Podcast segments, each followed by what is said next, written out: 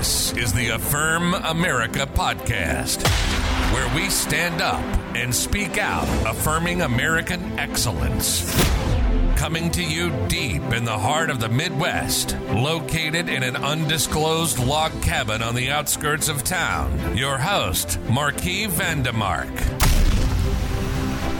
Welcome, welcome, welcome to the Affirm America podcast on this Monday morning, March the sixth, two thousand twenty-three. Now we're, we're seeing flowers popping up here in the Midwest. The weather's been so mild, the daffodils are starting to bloom. You see all kinds of green stuff popping out of the ground. Spring's right around the corner. Hey, thanks for joining us on the Affirm America podcast. I'm your host, Marquis Vandermark. If you haven't subscribed yet, put your email address in there. We'll send you out a notice when our next episode comes out. All right, these are your top five headlines for this Monday morning. Let's start off with headline number five. President Biden's F A A administrator nominee makes clear he is not fit for the position. From the Daily Wire, Alaskan Republican Senator Dan Sullivan warned that President Joe Biden's nominee to lead the Federal Aviation Administration might not be up to the task. Sullivan questioned Biden's choice of Phil Washington at a time when the country has experienced numerous transportation-related accidents and aviation near misses.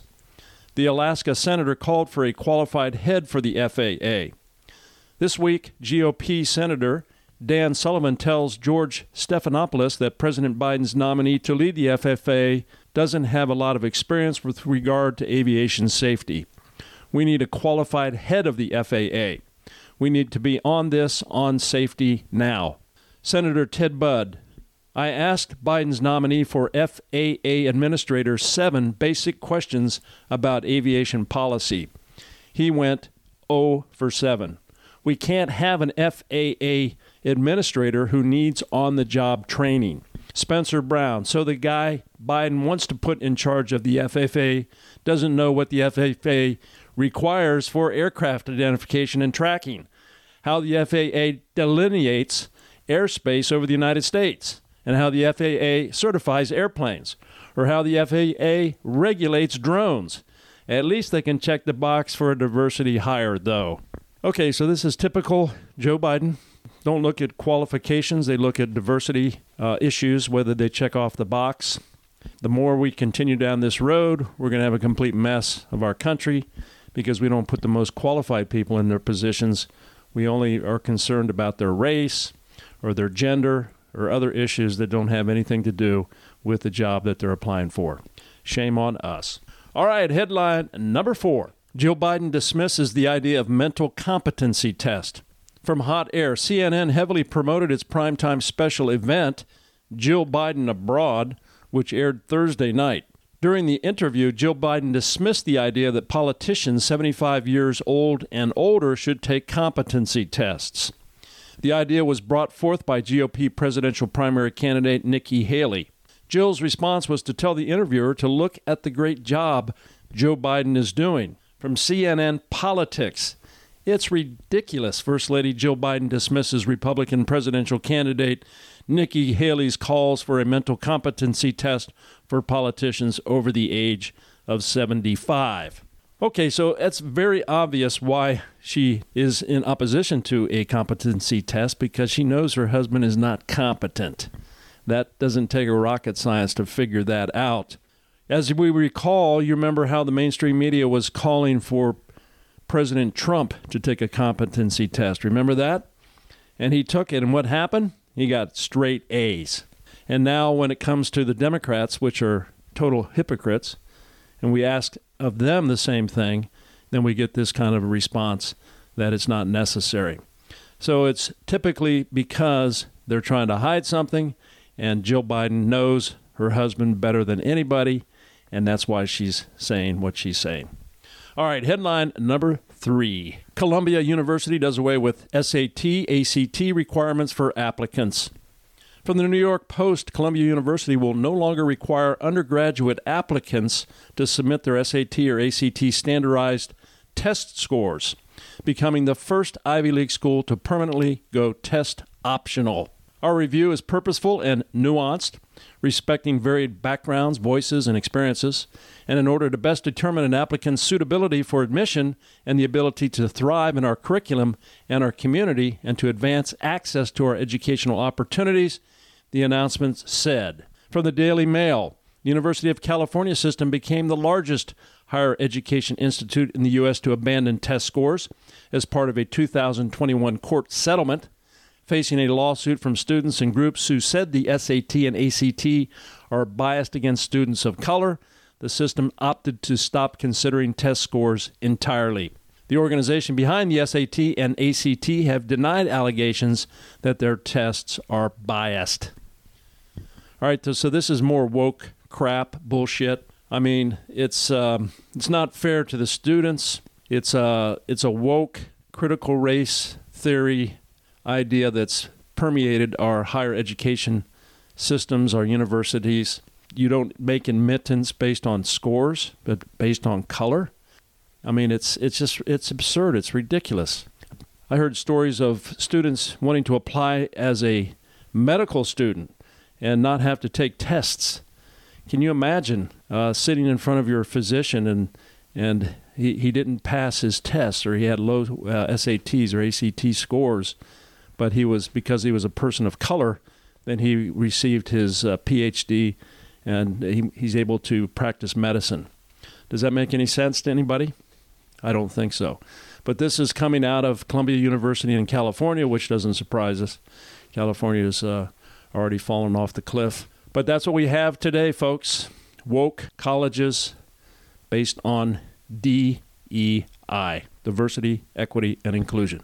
All right, headline number two, Walmart leaves Portland citing crime. From the National Review, Walmart announced its plan to close its final two locations in Portland, Oregon at the end of March following underwhelming financial results. The closures, which will result in nearly six hundred employees being laid off, come after a statement by Walmart C E O Doug McMillon in December of two thousand twenty-two, noting that record-breaking retail theft had undercut the company's economic performance of late. Companies shuttering stores in Portland has become increasingly common. Last year, a clothing store, Rand P D X, shut down operations with the company specifically citing the cost of doing business in the wake of historic retail theft. Walmart has announced it will permanently close all its locations in Portland, Oregon. Nearly six hundred will lose their jobs. The closures follow the consequences of the twenty twenty B L M Antifa riots that helped justify and normalize urban criminality and retail theft. All right, so all these uh, social experiments with dropping the penalties for crime, cashless bail, George Soros appointed districts of attorney around the country, and of course what we saw, riots in Portland, the CHAZ, where they shut down the entire city and they bombed the police stations and and all the things that were going on in that area, and just walking in and, and just uh, looting Walmarts and uh, just letting people do it. I mean, if you continue to have those kind of laws, then God forbid, our country's pretty much gone if you allow for these woke individuals to allow for these laws to be passed. All right, headline number one, California Reparations Board raised payment amount, insists reparations will reduce crime. From the New York Post, a reparations task force in California has increased the amount of money it wants taxpayers to hand out in compensation for racial discrimination and enslavement. After first proposing two hundred twenty thousand dollars payments last year, the California Reparations Task Force proposed at a meeting Friday that every black citizen in the state be given a three hundred sixty thousand dollars check. The project could cost as much as six hundred forty billion dollars, but there was no word on how it would be funded in the cash-strapped state.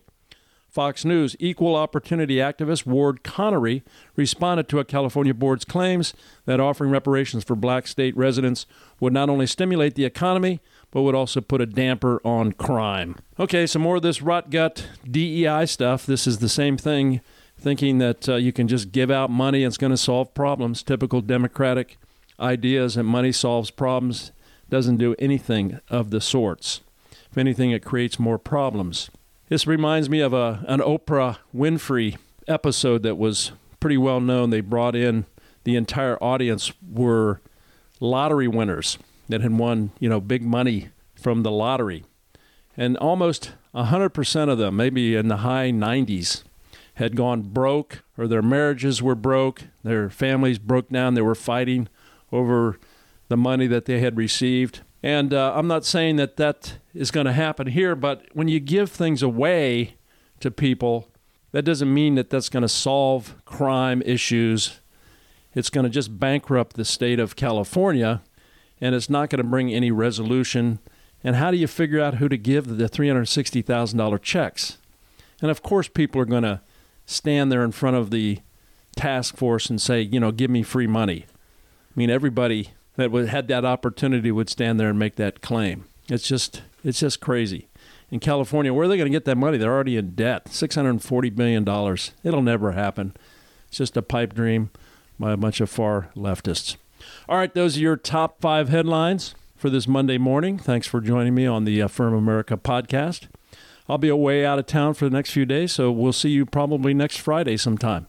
Have a great week. We'll see you then. God bless you. This is the Affirm America podcast with your host, Marquis Vandermark.